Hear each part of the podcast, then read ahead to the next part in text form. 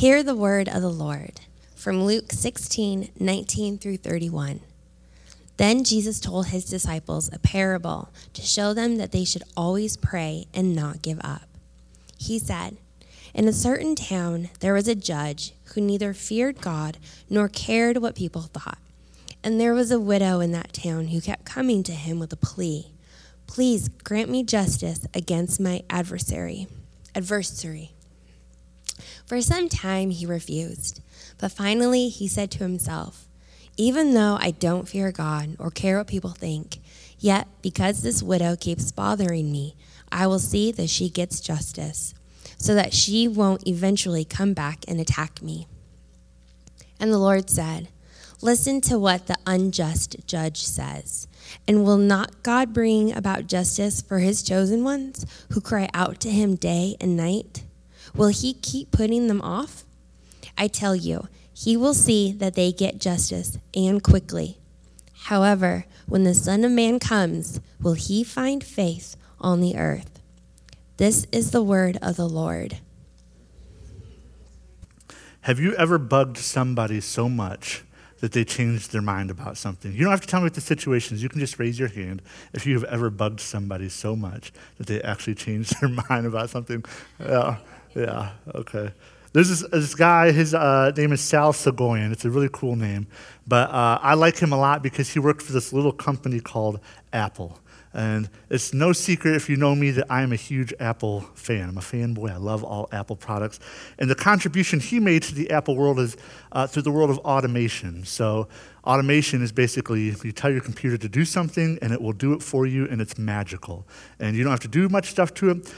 Uh, he basically changed the way a lot of people interact with their computers and with their phones and, and everything. And the way that he made that happen uh, a couple decades ago is he sat outside Steve Jobs' office and just sat there until he basically listened to him and said, Okay, show me what you have, Sal.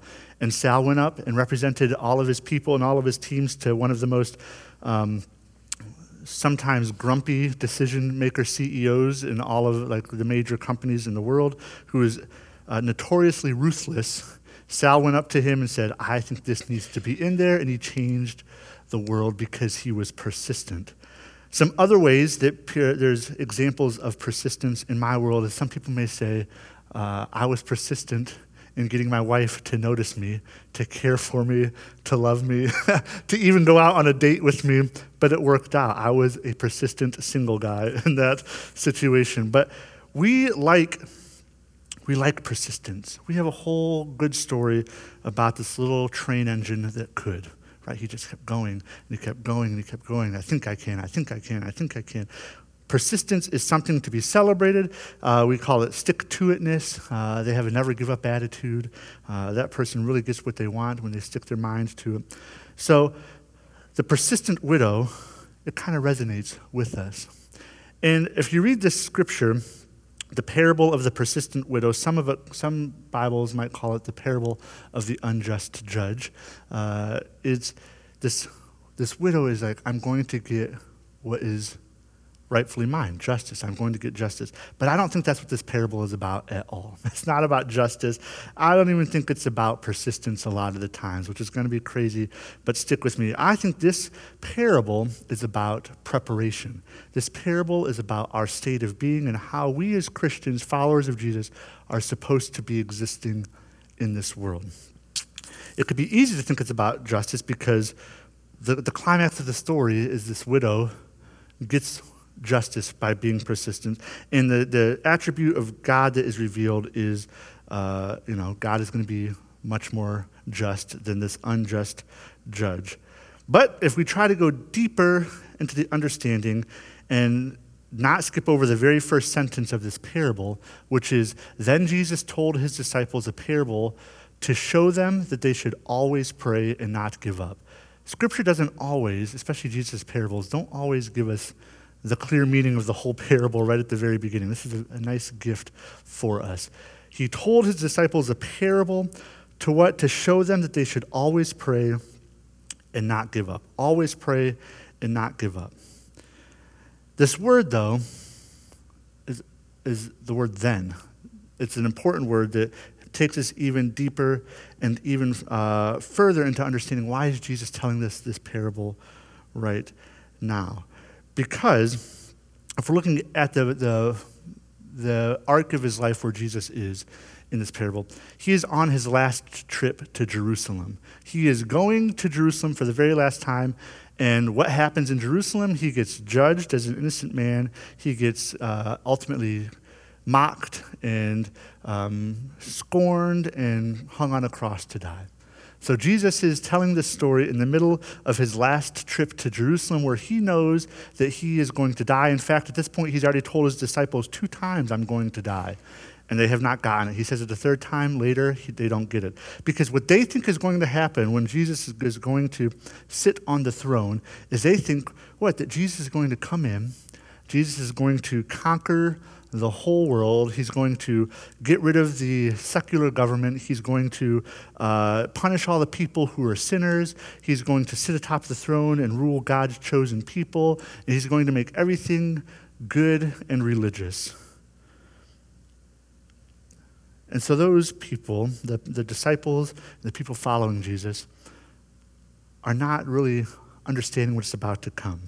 So he tells this parable because that's how Jesus teaches through questions and through parables of this. And so I'm going to read scripture actually that comes before this. So this is a, a, Bible reading pro tip for you. If you read a chunk of scripture, you should always read before and after, especially when there's a, a connecting word like then. That doesn't exist all by itself. This has something to do with what came before it. And so we actually have already read some of the scripture. We follow something called the lectionary journey uh, for most of the time, which is a three year reading cycle. And uh, you can find this every, you can go to lectionary in Google and it will show you what next week's gospel reading is going to be. But we have looked at some of Luke already. Uh, the story of the, must, the master and the slave, which was the story that uh, we do work because God has called us to do work, not because we are looking for a reward. We're not looking for pats on the back, but we do the work God has called us to do, and it is good because God has called us to do it. We looked at the faith of the mustard seed, where the disciples, Jesus said, You have to forgive these people over and over again and over and over again. And the disciple says, I need more faith. And Jesus says, If you have the faith of a mustard, a mustard seed, you should be able to do it. And then we saw, last week we read the story of the 10 lepers. Uh, the 10 lepers Nine of them went back to their life. They got everything back they wanted and thought they desired. One got everything, but he realized that uh, everything was nothing without the healing of Jesus. So he came back and honored Jesus. But then this lectionary this year skips over this big chunk of scripture. I'm going to read it. It's a big chunk of scripture. So you can listen if you'd like, or you can follow along in your, your Bible on your phone or your paper Bible or however you want. It won't be on the screen because it is a lot of scripture. But I'm going to read it because I think it really sets the scene of why we're supposed to be praying and never giving up. So this is Luke chapter 17, verse 20 through 37. Once, on being asked by the Pharisees when the kingdom of God would come, Jesus replied, the coming of the kingdom of God is not something that can be observed, nor will people say, Here it is, or there it is, because the kingdom of God is in your midst. Or, in other words, the kingdom of God is in you. So it's not going to be there, it's not going to be here, because the kingdom of God will be in you. Then he said to his disciples, The time is coming when you will long to see one of the days of the Son of Man, but you will not see it. People will tell you, There he is, or Here he is do not go running off after them. For the Son of Man in his day will be like lightning, which flashes and lights up the sky from one end to the other. But first he must suffer many things and be rejected by this generation. Just as it was in the days of Noah, so also will it be in the days of the Son of Man. People were eating, drinking, marrying, and being given in marriage up to the day Noah entered the ark. Then the flood came and destroyed them all. And the same in the, it was the same in the days of Lot. People were eating and drinking, buying and selling, planting and building. But the day Lot left Sodom, fire and sulfur rained down from heaven and destroyed them all. It will be just like this on the day the Son of Man is revealed. On that day, no one who is on the housetop with possessions inside should go down to get them. Likewise, no one in the field should go back for anything. Remember Lot's wife? Whoever tries to keep their life will lose it, and whoever loses their life will preserve it. I tell you, on that night, two people will be in one bed. One will be taken, the other left. Two women will be grinding grain together, one will be taken and the other left. Where, Lord? they asked. He replied, Where there is a dead body, there the vultures will gather. Then Jesus told his disciples a parable to show them that they should pray and never give up. All this stuff, I'm not going to, know, that's a big chunk of scripture. We're not going to get into all that. People gather from that. But we can just say that there's going to be times that are coming up that's not going to be so easy for the followers of Christ. So during all these times, and when the Son of Man has left this earth, because he's, you know, he's going to go back to heaven before he comes back again, during all that, then pray and never give up. He says, where, they, they, they want to know where is this going to happen? Where is this going to happen? Jesus, he says, where there are dead bodies, that's where the vultures will gather. So pray and never give up. He tells the story, and then he ends it with, when the Son of Man comes back, will they find, will he find faith on this earth? That's the whole setup to this parable. Bad times are going to come, but pray and never give up. So now that we have that context of why Jesus is telling the story, we can try to look at some of the characters in this story then. We have the unjust judge. Uh, like I said, in um, some of the, the, the translations, the Bibles, he gets the name of this parable, the parable of the unjust judge. Mine says the parable of the persistent widow. I have a Bible that says the parable of the unjust, or the persistent widow and the unjust judge. But these two main characters uh, are important to understanding how deep uh, Jesus is trying to get this message to us. The judge is, he's not God fearing and he doesn't care about other people. So basically, he just does whatever he wants whenever it suits him. He uh, didn't care about God's love, he did not care about the fact that God loved all people. That's not being selfish, typically is not a great characteristic for a judge to have. They're supposed to judge the facts, they're supposed to show mercy when mercy is warranted, and they're not supposed to do stuff for themselves. The widow represents the oppressed, the lost, the broken, and of course, the widows. So, in other words, the least of these. The, widow represents the least of these, and basically everybody who should be cared by, uh, cared for by Christians. And she has this injustice that needs to be addressed. We don't know what the injustice is. We don't know if it's a crazy injustice, like she's been beaten. We don't know if she just has been slighted in some way. We just know that she has this injustice that needs to be addressed. And uh, I was trying to understand this, and some people could look at this very negatively and say she just wants revenge on somebody. But it's not about that. It's about actually addressing an injustice in the world. And so, once we get these two characters in there, then we understand that the parables tell a biblical truth about God.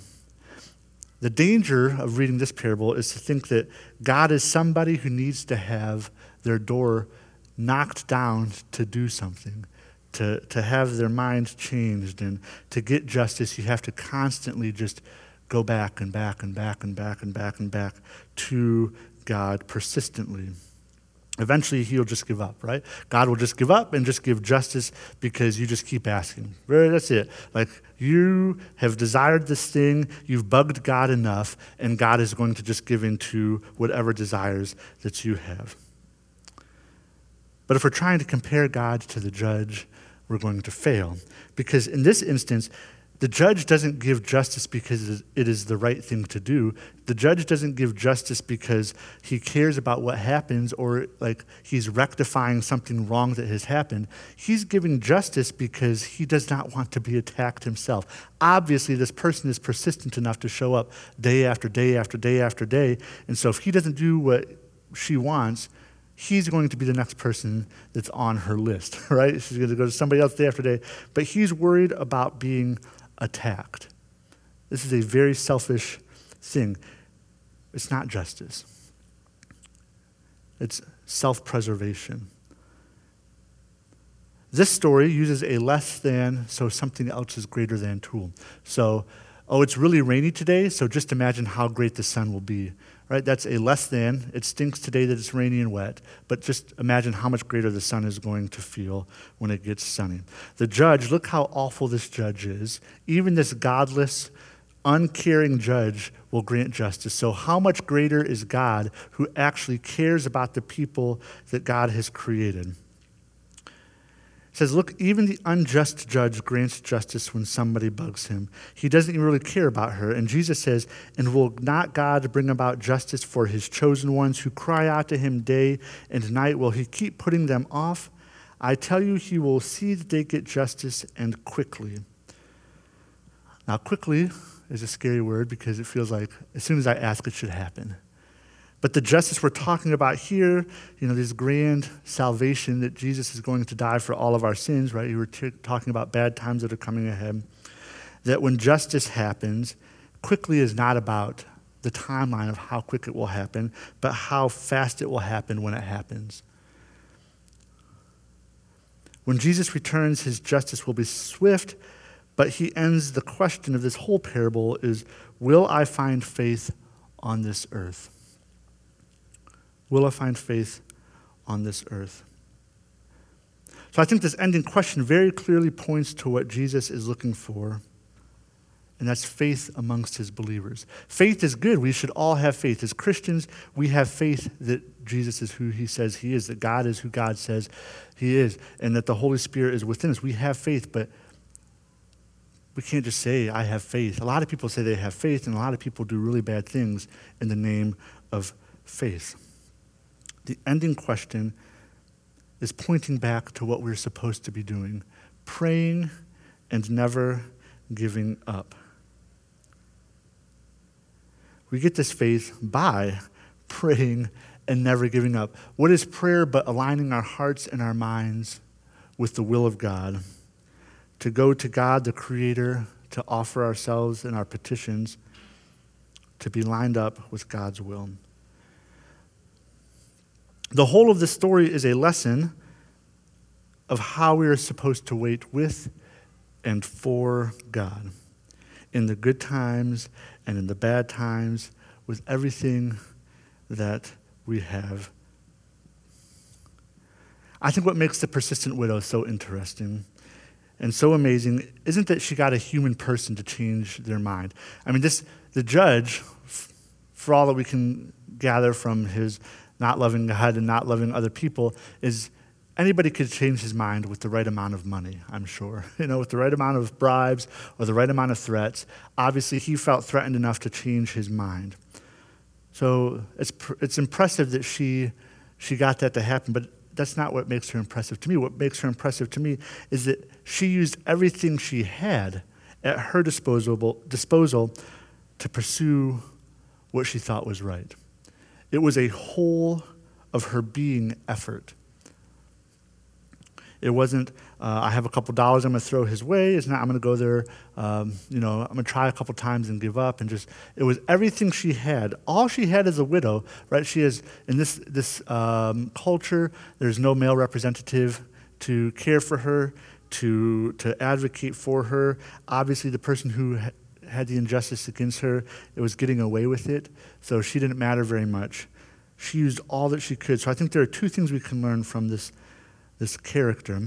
One, faith will take work and persistence, even in the midst of an unjust world. There are injustices that are happening all around this world right now to Christians and non Christians alike.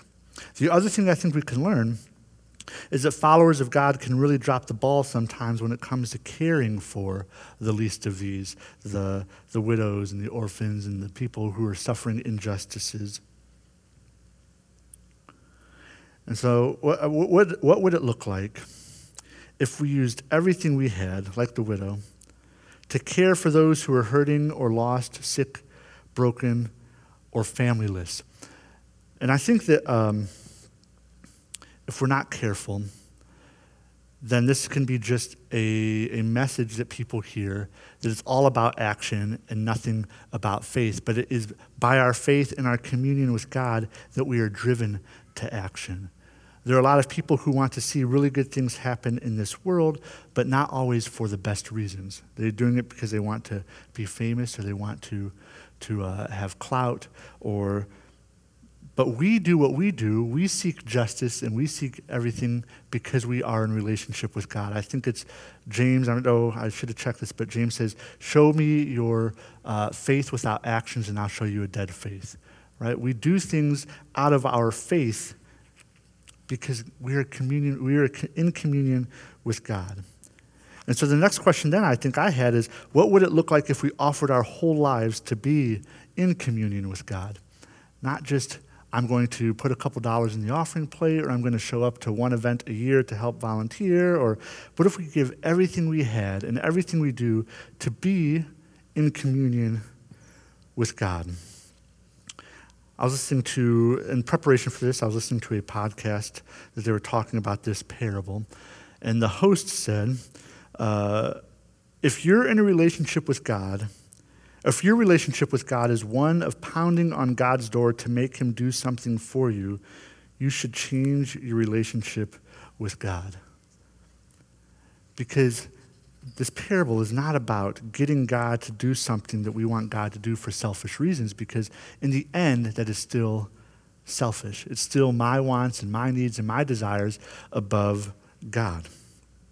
So if your relationship consists of you pounding on the door, only to get God to do what you want God to do, then we should change our relationship with God. God already hears our cries. We should continue to pray. don't, don't mishear me on that. But just because God hears our cries, unfortunately, for whatever reason, I don't have the answer for, Jesus has not come back yet.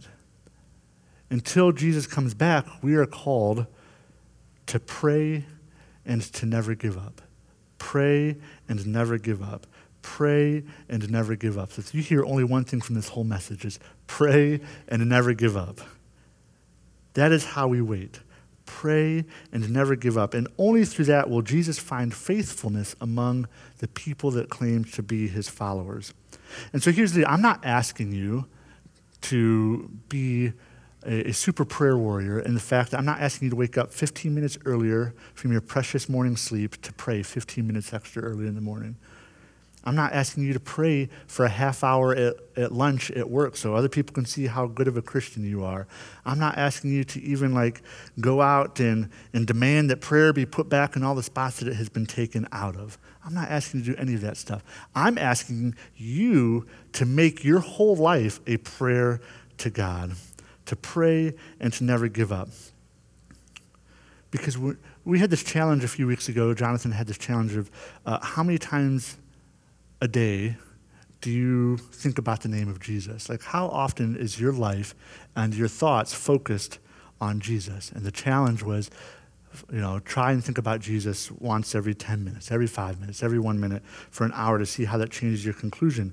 Because our lives should be a constant prayer so that we give everything that we can and all our resources so that we are generous beyond compare, that we can leverage our abilities, our influences, and our resources in prayer to God.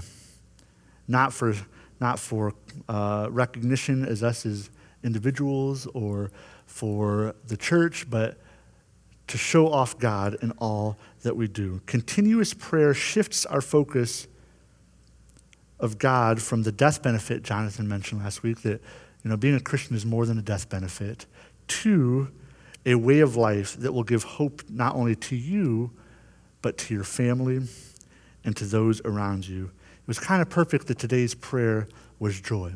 That joy for us and the hope that we have can be the daytime in our neighbor's nighttime. That all that we do, we recognize that Jesus is there, the Holy Spirit is transforming our lives, and we do that by praying and never giving up. Praying and never giving up.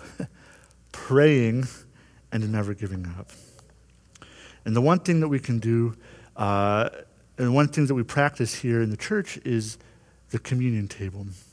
This is a recognition of, of centering on God and all that we do is centered on what Jesus did for us, for me, for you, for all of the people that aren't inside this building, and even all the people who haven't recognized Jesus as their Savior yet. This table, the sacrifice, is a prayer that we practice in over and over again, a means of grace, a way to, to give us encouragement to continue on, to never give up. Because even in this parable, and Jesus knew that he was going to the cross to die, and even in that fear and that worry, because remember, Jesus is 100% human and 100% God.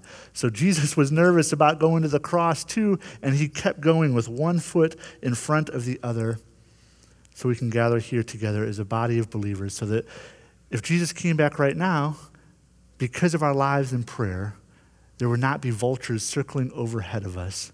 And hopefully that influence goes on beyond just me, but all those around me as well.